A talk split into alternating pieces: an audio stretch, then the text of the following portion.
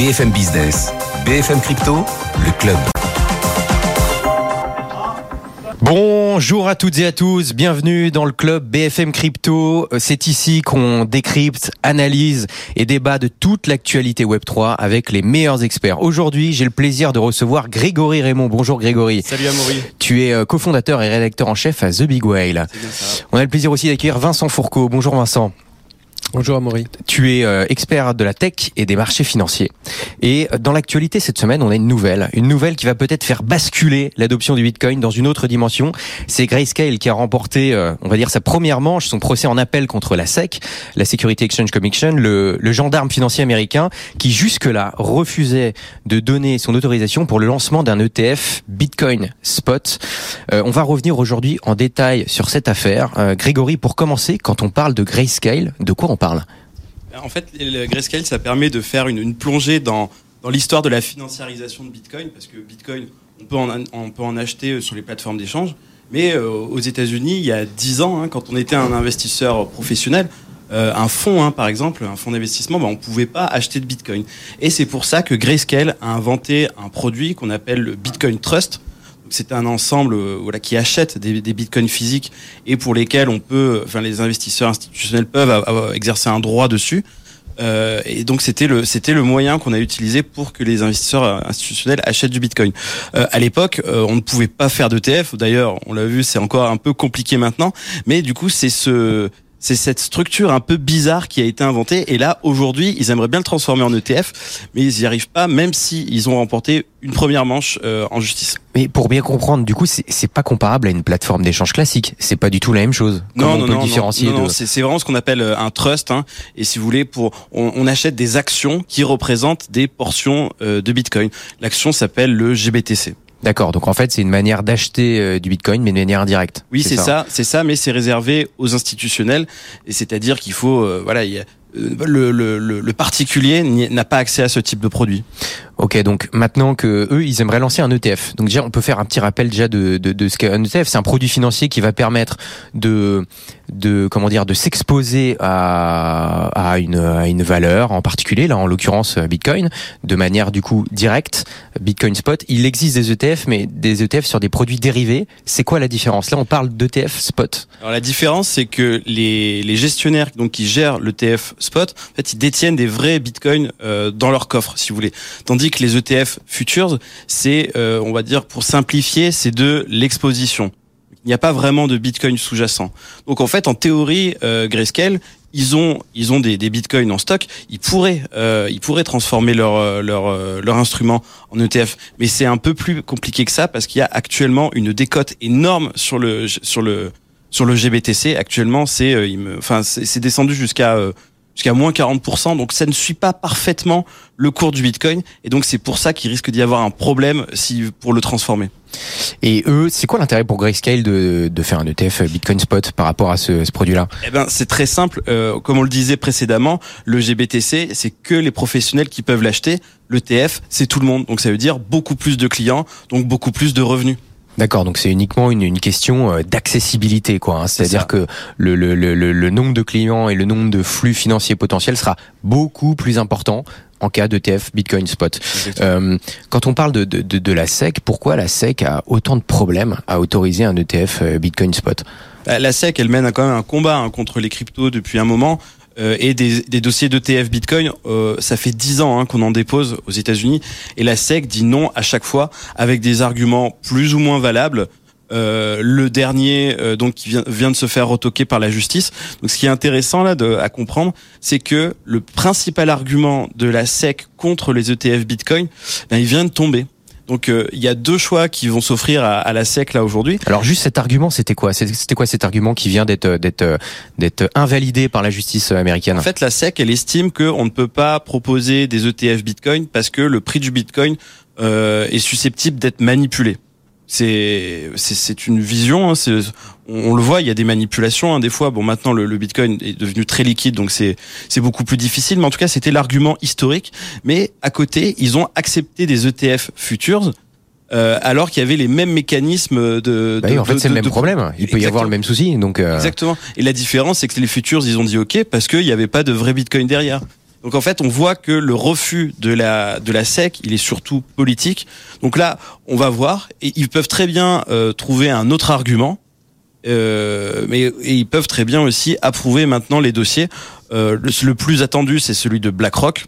Et BlackRock, euh, sur le sur toutes leurs tentatives de demande de TF euh, de, depuis le bah, depuis que ça existe, ils ont eu qu'un refus, qu'un refus. Et on sait que s'ils se sont lancés dans ce projet-là, c'est qu'ils ont plus ou moins un accord tacite avec la SEC.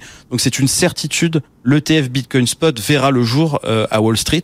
Reste à savoir quand, mais on peut on peut supposer que 2024 c'est le disons que c'est l'échéance finale de l'examen de la SEC sur le dossier BlackRock.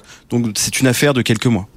Bon, si je résume, donc là, soit la SEC euh, retoque euh, le projet et trouve un autre argument. On a une idée d'ailleurs d'un argument qu'il pourrait trouver ou euh... Il pourrait y avoir des choses autour de la de la conservation qui conserve les qui conserve les bitcoins.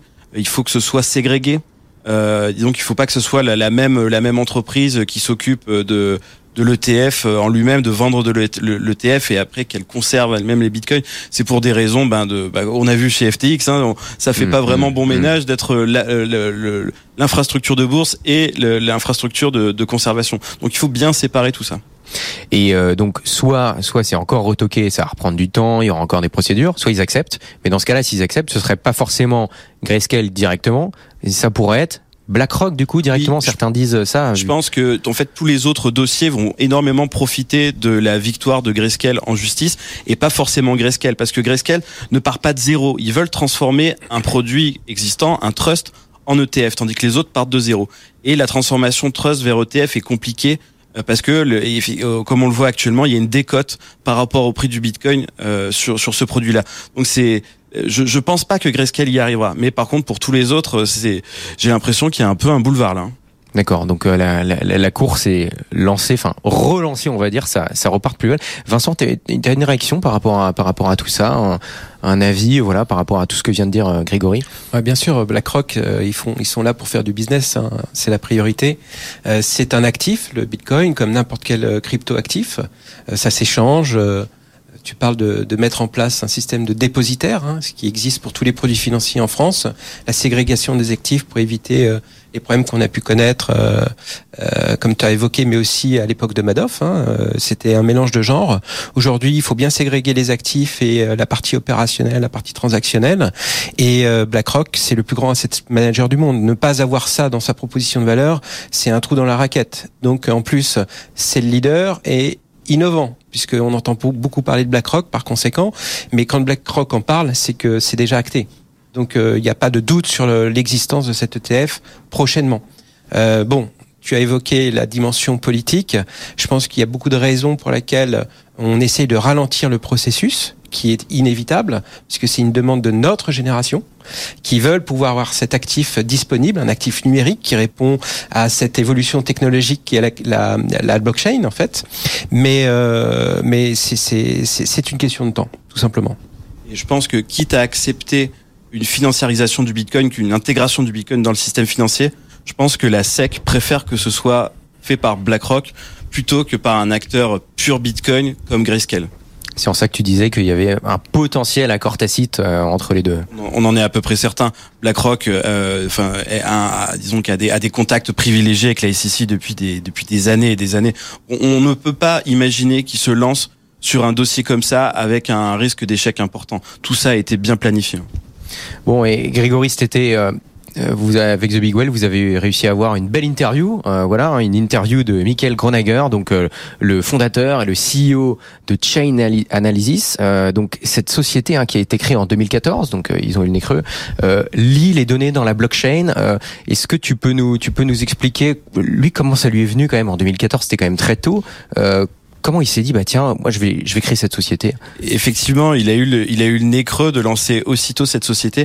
Juste pour pour rappeler Chain Analysis c'est euh, une société en gros on fait appel à elle pour euh, pour remonter les, les, flux de transactions sur la blockchain.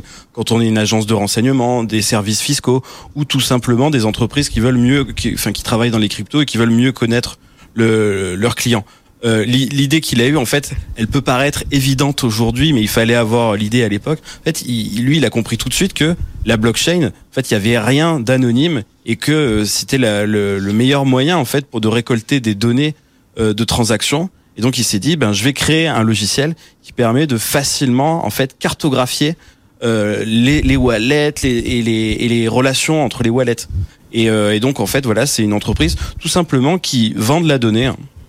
Et alors, ça dépend comment on se positionne, mais euh, bon, ça peut faire un peu grincer des dents dans l'écosystème, sachant que du coup, ça peut un peu, ils peuvent un peu indirectement ou voire directement briser l'anonymat de, de certaines transactions et donc de certaines personnes. Comment c'est perçu par l'écosystème une telle société? Alors Chain Analysis n'a a une réputation plutôt sulfureuse parce qu'effectivement ils produisent des rapports euh, assez régulièrement sur la criminalité.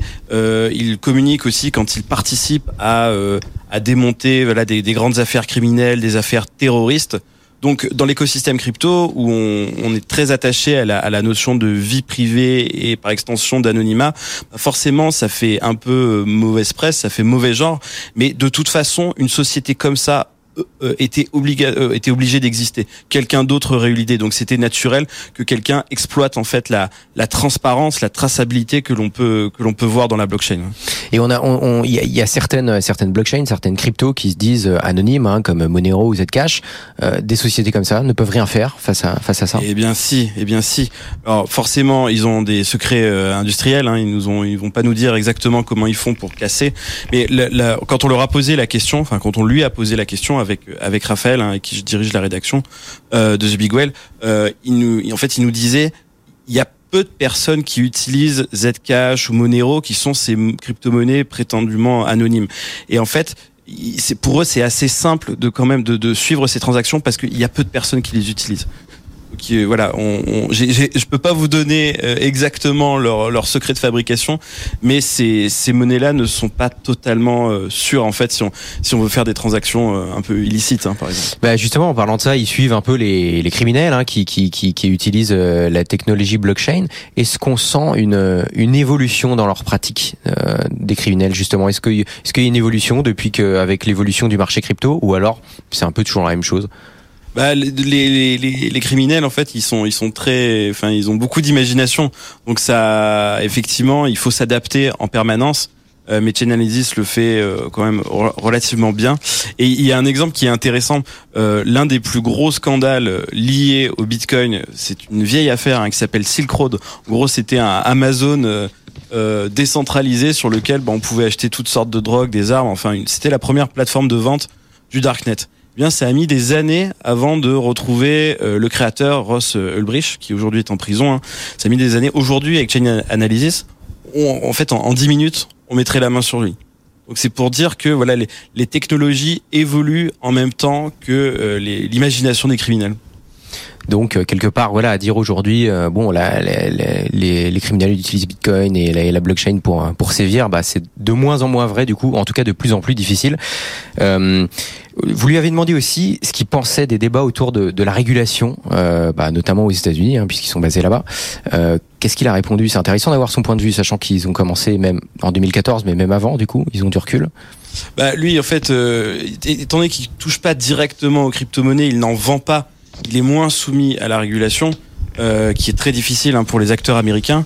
Et bon, là, euh, il estime en gros qu'on a, on a plus ou moins euh, touché le fond, même si ça aurait pu être euh, pire. Et là, il, enfin, il remarque quand même qu'en Europe, on est, on est quand même beaucoup mieux pourvu, que le règlement MICA impose un cadre clair et permet d'envisager un business sereinement, tandis qu'aux États-Unis, voilà, c'est pas encore très clair. hein. Et dernière question sur cette interview qui a retrouvé dans, dans The Big Whale. Euh, vous lui avez aussi demandé sa, sa vision du marché crypto dans 10 ans. Voilà. Bon, surtout aujourd'hui, ça nous intéresse particulièrement. Qu'est-ce qu'il a répondu? Bah ça, je vous invite à le, à le découvrir dans, dans l'interview. ah, Donc voilà. Bon bah écoutez, interview à lire dans dans, dans The Big Whale. Euh, Vincent, avec toi, on va parler euh, de des cryptoactifs comme euh, réponse absolue ou non, on va voir, en cas de, faillite en cascade pour des États souverains euh, surendettés. Voilà, on entend beaucoup, notamment dans l'écosystème crypto, que voilà, il y a, il y a certains États, ça fait des années qu'on dit que bon bah ça va finir par mal se passer, surendettés. En quoi les cryptoactifs pourraient être une solution face à ça, à ce problème? Alors bon, c'est un sujet euh, évidemment euh, politique et ça rejoint un peu le, au préambule de notre discussion tout à l'heure avec BlackRock et les ETF. Donc l'ETF était une logique, je dirais, patrimoniale euh, avec l'augmentation de la valeur du sous-jacent puisqu'il est limité dans le temps en termes de, de, de, de nombre de bitcoins, c'est limité. Donc il y a l'effet rareté, hein, c'est l'or d'aujourd'hui, le bitcoin.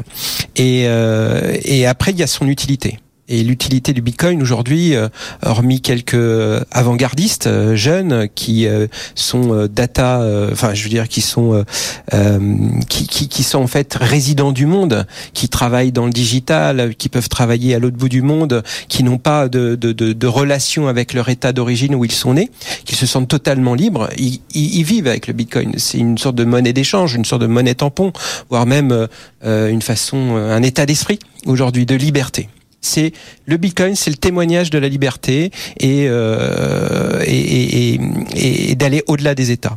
Alors donc là, s'affronte une utilité euh, qui est celle qui répond à ces gens euh, du monde entier, euh, ces jeunes, c'est eux qui sont plutôt les voyageurs et ces nouveaux acteurs de, du succès du digital dans le monde parce que il n'y a pas de limite physique à leur travail. Et puis il y a cette cette réalité que sont les, les, les, situations économiques des États qui déclinent. la réalité, c'est que c'est des pays vieillissants. La seule réponse qu'on a par rapport à ces pays qui déclinent, c'est l'immigration. on ne fabrique plus assez d'enfants pour pouvoir permettre aux retraites d'être payé. Donc euh, il y a un risque sur le système. Et, on entend tous les jours le dépassement de la dette française en pourcentage de PIB, plus de 100%, l'Italie, la Grèce, ça on le savait, on est déjà ça concerne, ça concerne de nombreux pays. Et en quoi justement le Bitcoin ou les cryptos pourraient euh, être une réponse? Alors, ceux qui sont euh, inquiets pour leur patrimoine, c'était ceux qui investissaient dans l'or à une époque et qui planquaient leur or en Suisse, au Luxembourg ou ailleurs dans des banques euh, physiquement, et ben là la, nouvelle réponse c'est euh, en étant propriétaire de Bitcoin et on parlait de l'eurodatage et donc cette transparence, on sait qui est détenteur de ces Bitcoins, eh bien vous pourriez vous multimillionnaire décider de mettre un, deux, dix millions qui est un peu votre garantie au cas où. Au cas où de quoi? Et le cas où extrême, c'est la faillite comme tu l'as dit, en cascade des États souverains. Si vous avez un défaut de la France, l'Allemagne est embarquée. Si vous avez un défaut de la France, les États-Unis, l'Angleterre, tous les pays riches sont embarqués. Il y a un risque donc d'une méfiance généralisée de tous les investisseurs par rapport à ces États souverains. Et peut-être que la seule monnaie dite utile, ce serait le Bitcoin pour ne pas retourner au troc finalement. Mais alors, euh, Vincent Grégory, ça veut dire que il faut attendre le chaos pour que Bitcoin ait une réelle utilité Comment comment vous voyez les choses? C'est un scénario un peu apocalyptique et euh, je pense que personne autour de cette table n'a envie que ça se produise. Mais en fait, il y a toujours un risque, effectivement, que euh, les monnaies traditionnelles s'effondrent, perdent de plus en plus de valeur, ce qui est en fait ce qui, se vérifie avec le temps. Hein. L'inflation, c'est quoi? C'est aussi la, baisse de valeur de la monnaie. Hein. Donc là, on perd de l'argent en fait tous les jours, en fait, tous les ans. Donc Bitcoin, en fait, c'est une alternative à ça. Et en fait, je pense que quand on quand on on compose un, portefeuille, on, doit toujours dire bah, qu'il faut être diversifié. Faut un peu parer tous les risques. Eh ben, Bitcoin, c'est le, petit élément qui en fait est là pour vous protéger si tout partait en vrille. Donc, euh, je pense que c'est, il faut pas bien sûr mettre 100% de son portefeuille en Bitcoin, mais en avoir une petite partie. C'est, euh, je pense que c'est un investissement responsable. Puis après, il y a toute la dimension philosophique de la chose, hein, le fait d'avoir une monnaie euh, qui permet d'échanger de la valeur de pair à pair sentir de confiance. Euh, moi, je trouve que c'est une invention vraiment révolutionnaire techniquement. Après, il y a toutes les, les caractéristiques qui font que voilà, c'est euh, c'est un élément de rareté dans l'espace numérique, et donc c'est ça qui lui donne de la valeur. Voilà, il y a, il y a plein d'approches différentes. Et en parlant de justement de cas d'usage de Bitcoin concret, d'une manière générale. Euh, comment, c'est quoi les cas d'usage concrets de la blockchain aujourd'hui dans l'économie? Comment elle est implémentée dans l'économie? Est-ce qu'on a des cas d'usage concrets aujourd'hui qui marchent? Dont les gens se servent je, pense aujourd'hui que tout le monde utilise euh, ou a déjà utilisé des signatures euh, euh, digitales, DocuSign ou équivalent. tout le monde utilise son assurance. on se rend pas compte, mais dans le domaine assurantiel, c'est en fait le, la blockchain, c'est de l'eurodatage, c'est de la transparence sur l'information, comment elle est, elle, elle, elle passe dans les tuyaux jusqu'à vous, utilisateur final, et on a donc une historisation de cette information. Et c'est ça qui a apporté cette productivité fabuleuse dans de nombreux euh, métiers de la, de la, de, je dirais des métiers du service. Ça passe par la logistique, ça passe euh, par euh, les métiers de, de, de dans les hôpitaux. On se rend même pas compte tellement c'est déjà prégnant dans tous nos systèmes d'information. Euh, la blockchain et sa présence et ça marche très bien. Hein. Alors bien sûr, il y a toujours des loupés, mais ça dépend de l'implémentation. Mais la productivité est manifeste dans beaucoup de métiers et c'est absolument innovant. Et, et, la blockchain était en fait un préambule de, de, de cette phase d'innovation majeure qu'on connaît aujourd'hui avec l'IA, qui va accélérer, accélérer le processus de, de pénétration de la blockchain dans, dans, dans tous les dans tous les processus. Et justement, en parlant d'IA, c'était assez intéressant parce que on, on s'inquiète beaucoup des dérives de l'IA. Et je crois qu'il y a certaines technologies blockchain justement qui, qui peuvent, euh, comment dire, servir à se protéger de certaines dérives de l'IA. Est-ce que vous avez des, des, exemples? Je pense que ce qui est intéressant, c'est tout, tout, ce qui se, tout ce qui se, conçu, qui se conçoit autour de l'identité décentralisée. Parce qu'en fait, la grande peur de l'IA, c'est qu'à un moment, ben, on ne sache plus reconnaître une machine d'un humain euh, dans le cyberespace. Donc, euh, il va falloir mettre en place des processus pour prouver qu'on est humain. Et donc ça, ce genre de choses, ça peut éventuellement être euh, résolu par des technologies Web 3, blockchain. Euh, il y a des, y a, y a par exemple le projet WorldCoin hein, qui est très très sulfureux encore hein, et qui travaille dessus, mais il y, a, y, y en a plein d'autres. Hein, il y en a plein d'autres. Donc euh, pour moi, le, le, le lien entre l'IA et le Web 3, la blockchain, c'est vraiment cette histoire d'identité. Et ça, justement, ça peut être, euh, quand on parle d'identité, ça peut être résolu par des cas d'usage de NFT, justement. Parce qu'on on, on, pourrait se dire, bah, par exemple, demain, nos papiers d'identité, ça pourrait être des NFT. Nos diplômes, ça pourrait être des NFT. Comme ça, il y aura plus de d'histoire de, de, falsification. C'est intéressant parce qu'on recevait ici sur ce plateau euh, John Carp en début de semaine, voilà, qui euh, connaît très bien les NFT, spécialiste de ça, et qui disait, là, pour moi, euh, il, il pensait qu'on avoir atteint une sorte de bottom dans les NFT, parce qu'il dit là, on, ça y est, il a vu plein d'articles cet été qui annonçaient la mort des NFT. Vous, quel regard vous avez là-dessus sur cette Alors, faut peut-être différencier à la fois la technologie et à la fois les, les collections de NFT art entre guillemets. Voilà, je sais pas comment vous voyez les choses, mais quand vous entendez parler du marché des NFT qui s'effondre, c'est le marché des NFT d'art, effectivement, euh, parce qu'en fait, le c'est c'est un genre très nouveau, il y a eu beaucoup de spéculation, c'est normal que ça dégonfle aujourd'hui. Et même, mais par contre, les grosses collections bah, sont toujours sont toujours vivantes et c'est celles qui vont rester et il y en aura d'autres. Donc oui, effectivement, le marché de l'art NFT s'est effondré. Mais par contre, euh, le NFT en tant que utilitaire, euh, là, par contre, ça explose de partout. On a appris euh, pas plus tard qu'aujourd'hui que Lufthansa, hein, donc la, la, célèbre compagnie aérienne allemande, bah, allait faire passer son programme de fidélité en NFT.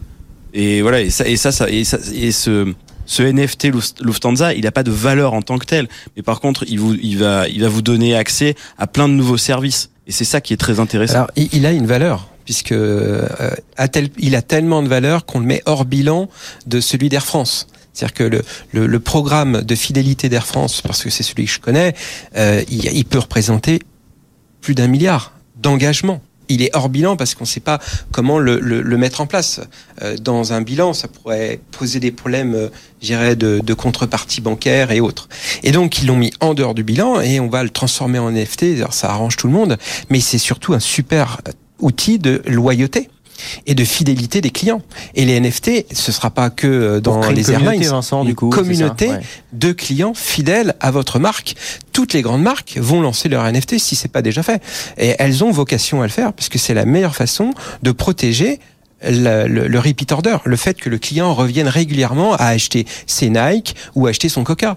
Et ça, c'est un super outil marketing. Par exemple, nous chez The Well, on a on a émis une collection de NFT et les détenteurs de, du NFT font partie de la communauté The Big Well et vont, enfin, bénéficient de plein d'avantages. Euh, pour des événements, des choses comme ça, grâce à leur NFT, et on va monter en puissance là-dessus. Et en gros, c'est euh, la, la, la clé qui, qui, qui certifie qu'on fait partie d'une communauté et donc on peut bénéficier des avantages que qui que enfin qui mérite enfin que que la, cette communauté mérite. Ok donc voilà réel aspect communautaire. Merci beaucoup messieurs. Voilà c'est déjà la, la, la, fin de ce club BFM Crypto. Euh, on se retrouve lundi et vous retrouvez demain Guillaume Sommerer pour les pros des cryptos même endroit même heure. Merci Grégory Raymond cofondateur et rédacteur en chef de The Whale et merci euh, Vincent Fourcault tu es euh, expert de la tech et des marchés financiers. Merci Maury. Merci d'avoir été avec nous. À très bientôt. Bonne journée bonne soirée. À lundi. BFM Business, BFM Crypto, le club.